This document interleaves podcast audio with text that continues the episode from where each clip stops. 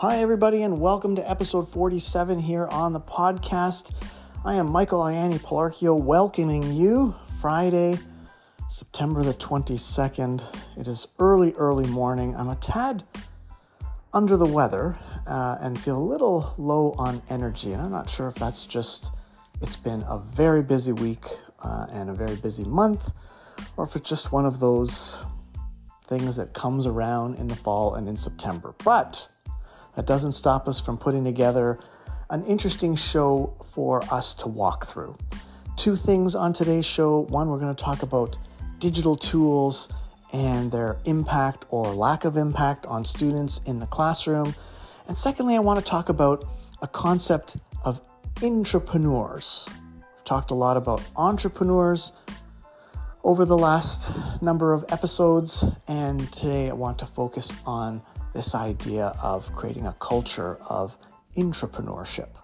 So, thank you again for joining me. So glad to have this time with you. We'll keep it to a slightly shorter podcast today. Without further ado, let's buckle up and get going.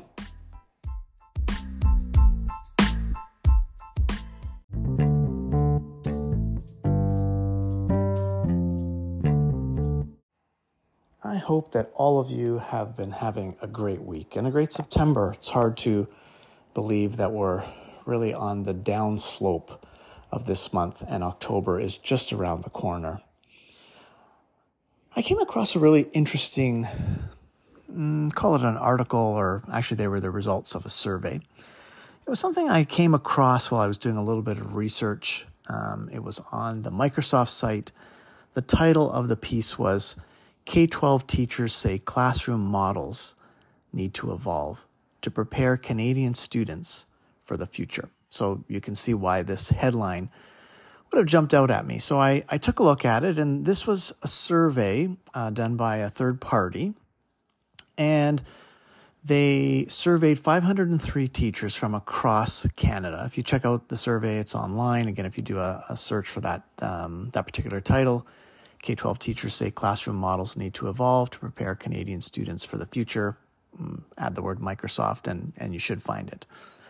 Um, so they surveyed these 503 teachers from across uh, Canada. There's a breakdown in the study as to where everybody um, comes from um, in terms of the breakdown by, by province. And it's very interesting because the little byline here says only half of teachers surveyed in Canada say students are taught in ways that are relevant to the skills they need for the future. Um, and this is something we've talked about before here on the podcast about schools transforming themselves. And if, if they don't, there is the risk of not really being relevant in the lives of the students, the needs of the students. In the past, I've also said, you know, we lose relevancy with the parent community. And so it's interesting to see that in a survey, this was conducted in June of 2023, so just a few months ago, educators are seeing this as well. And this is super important because educators are in the classroom all the time with their students. And to see this number here that are identifying this need to me is really quite encouraging and, and exciting. A couple of other little highlights from the survey results. 79% of teachers that were surveyed think that data literacy and digital citizenship are essential skills. And they have a follow on question in terms of, you know, how, what's the percentage you think that this is actually being taught in the classroom? 22% felt that data literacy was being taught. 53% uh, of teachers felt that digital citizenship was being taught. And I know that in our own school, uh, you know, where I um, have seen this in action, digital literacy is being taught across the board. This is just such a great job. I find the data later, uh, literacy one really co- quite coincidentally, is linking to what we talked about um, in a previous podcast, last episode, which was the need for data data uh, science skills to be taught, and we're seeing this here as a proof point in this survey where educators are identifying this as an important need, but not really being done in the classroom. 35% of the teachers uh, felt that they were equipped with the best digital tools to help them teach. This is where I feel quite fortunate that at Branksome, it'd be interesting to do this kind of survey internally. I would think that this number would be much, much higher in, uh, in our school. But there's an interesting nuance here, uh, and this is why I wanted to, to focus on this. They make a distinction in the survey that while digital tools are quite prevalent, they're not specifically used effectively. Okay. 80% of teachers agreed in the survey that they need more tools to um, allow them to be effective uh, uh, teachers. But this is a very interesting. I'm going to read read these couple of lines here because it's quite important. The results, this is a quote, the results also indicated a clear difference in approach to technology in the classroom between those schools with an established digital strategy and those without. When asked if students were more engaged when digital tools are used in the classroom, three quarters of respondents with a digital strategy agreed. Among teachers in schools without a digital strategy, fewer than half agreed that technology helped to increase engagement. This is quite fascinating to me because it's not just a matter of putting tech uh, and, and bringing innovation into the classroom. The survey results bear that out. You have to have a strategy, a school wide strategy. And that strategy has to connect to the student experience, it has to connect to the pedagogy. It also needs to connect professional development and capacity building for educators.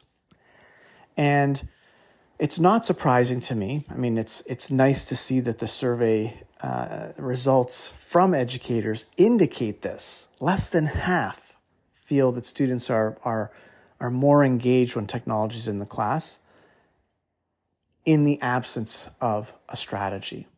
But that number shoots way up for those educators who have that in place, both for themselves perhaps their department, and most certainly as something that exists school wide.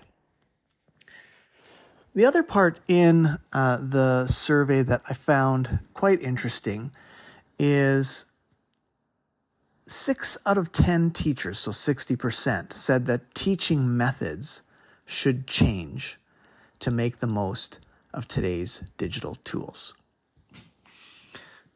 This gets to sort of the three things I talked about, you know, having the strategy, connecting it to pedagogy, and making sure that there's professional development. But I think looking as well and equipping teachers, giving them time to either build capacity in this area in terms of different approaches, have departments cross or interdis- uh, interdepartmental um, working groups that look at ways to transform daily practice in the classroom. And if, if that transformation can happen, we get a higher effectiveness of the use of these types of tools, we get higher engagement from students. So check that survey out. Like I said, it's it's uh, it's quite interesting. There's a lot of other um, good pieces inside uh, the survey data. Um, they do talk about engagement uh, and inclusion, and there's an, there's some interesting uh, statistics there that you might want to check out. But I did find, you know, the the elements around strategy and the need for these new models, these new approaches um, to really enter into this era of, of teaching within they call digital innovation. Uh, we've been calling it here, you know, a time of exponential change. And it's interesting that when you when you look, there's a line here early on in this piece. While teachers have just begun to consider the implications of AI in education, 41% of teachers believe that students should learn about generative AI to equip them for life outside the school. And that number, that's looking at all teachers. When you look at grades 7 to 12 exclusively, that number rises to 50%. And this is something we've talked about here as well. And I've, I've seen this firsthand in my eight years at Branksome. Artificial intelligence as a technology, we know has had an extraordinary uptake just in the mainstream amongst the everyday user. And I would say that it, it's also one of the technologies that has really, really taken hold with educators. And so it's, it's interesting to see here that the survey results bear that out as well.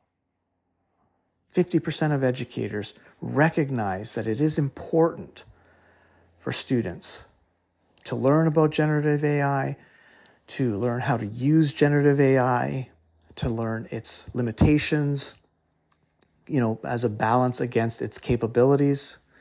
One of the things that I was just recently talking to uh, with one of our academic leaders uh, was the possibility of offering just some professional development internally for our educators around prompt engineering or writing really good prompts for artificial intelligence. And there's some some great courses. I've been through one online, and I'm taking bits and pieces of that, sort of retrofitting it uh, so that the examples um, can be connected to the everyday work that uh, teachers do themselves and the types of things that we might want to you know bring forward to our students. And so i'm hoping that's something that i'll be able to get off the ground and and run a session or two uh, in the area of prompt writing. Um, hopefully run that before the holiday break anyway go check out the survey if you're interested, if you're one of those types of people that's data driven and likes to see the numbers. It definitely highlights and reinforces the trends that we've talked about here so many times.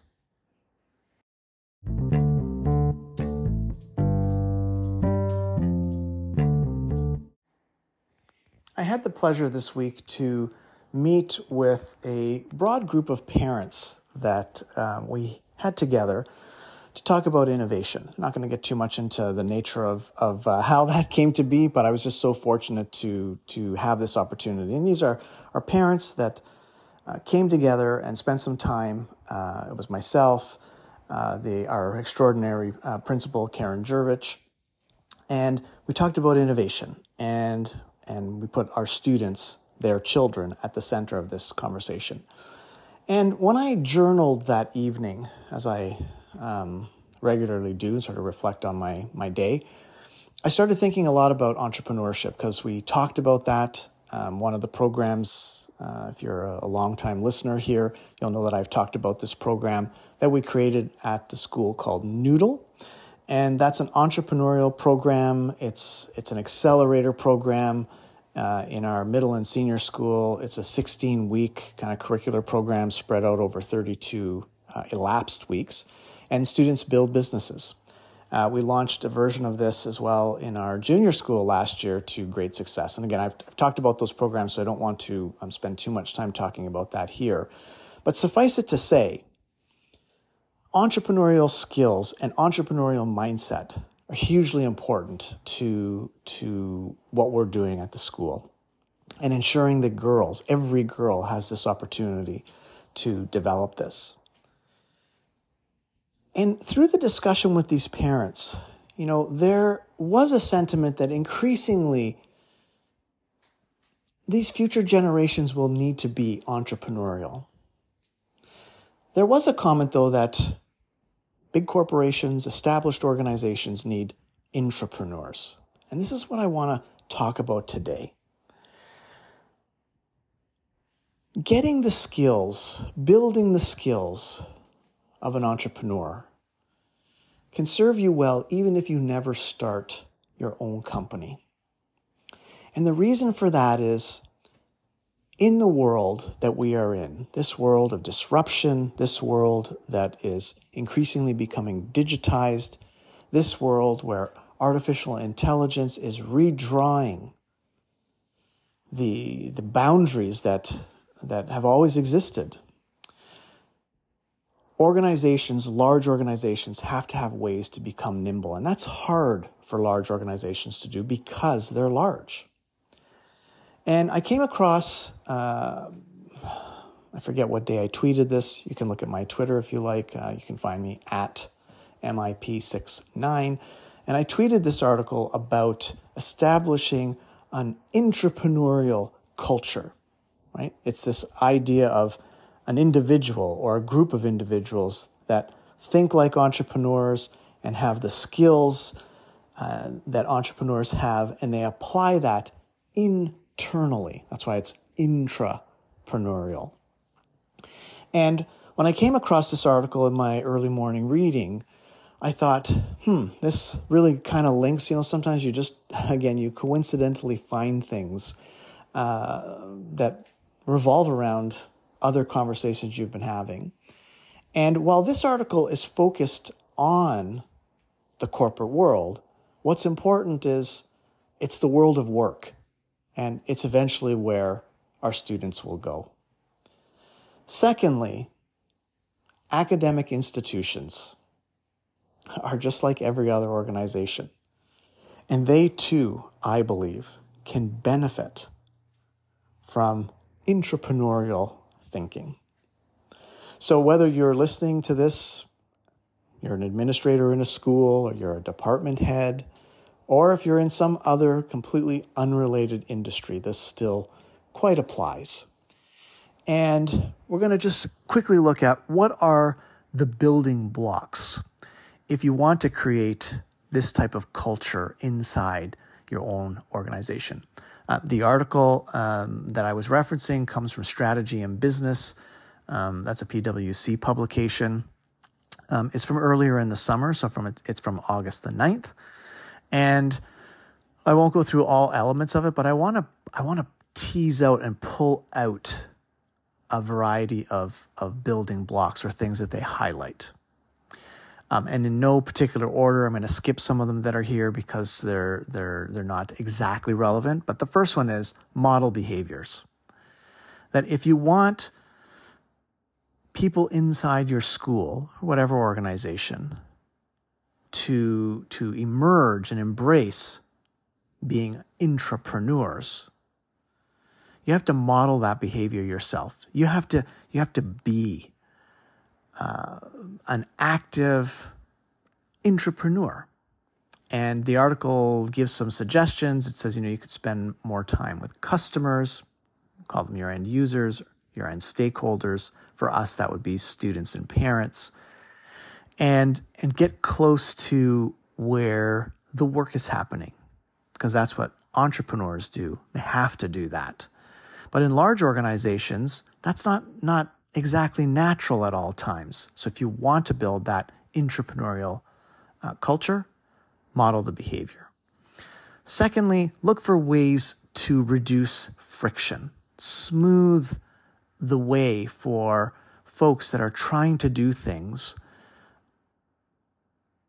and might be being slowed down by good sort of internal processes that serve a large organization or a long-standing organization quite well, but can really kill entrepreneurial um, types of things.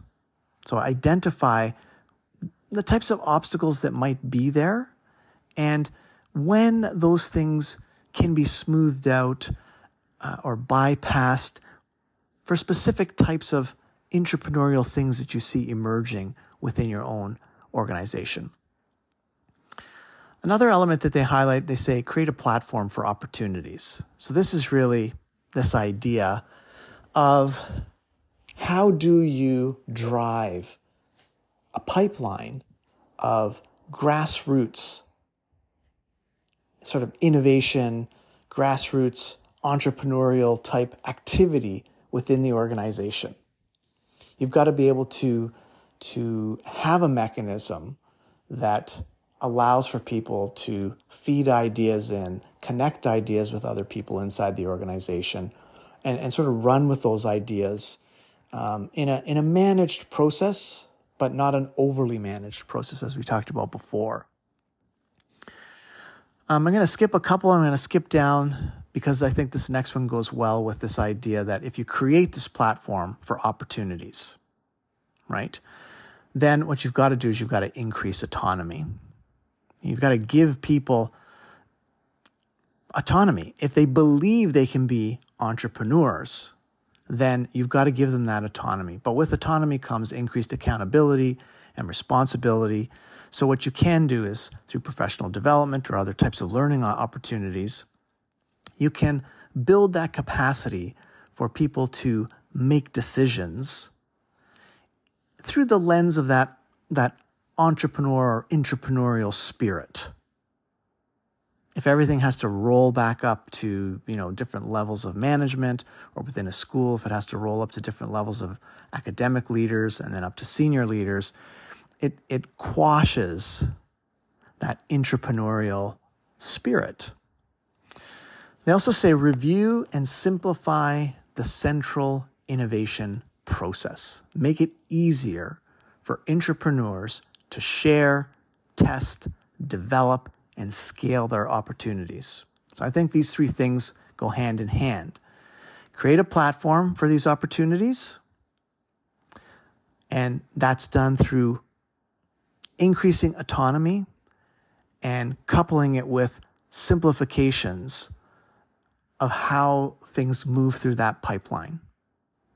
And to have this process and have your entrepreneurs understand, you know, they're they're they're they're rapidly prototyping something or they're rapidly sort of evolving an idea, but they've got to share it.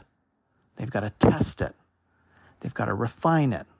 And then they've got to look for ways to scale that, um, uh, you know, internally. So it's a very interesting um, article. I think it's something as well that if schools embrace this and allow their educators and allow their employees to do this, it trickles down into the classroom, right? Because then we're living and breathing it. And it's something that we can model for our students. And they in turn build these important skills. And if they go off and become entrepreneurs, amazing. And if they go and work for a more traditional type of organization, they can still be those agents of change, those entrepreneurs that are shaking things up that are driving innovation, that are push, pushing the organization in ways to be agile and nimble and attuned to what's happening in the outside world.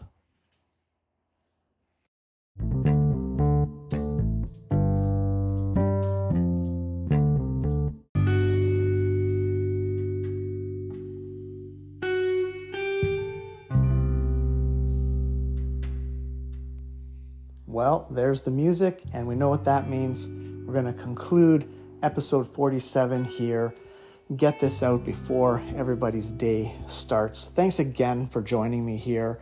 Next week, be sure to join. I've got two special guests that are joining that will be talking about leadership and a special initiative that's taken place at the school that I want to be able to share with the broader listening community. Until we connect again, everybody, stay well, Stay better than I am, I guess, at this moment. Stay curious. And until we connect again next week, let me simply say, ciao.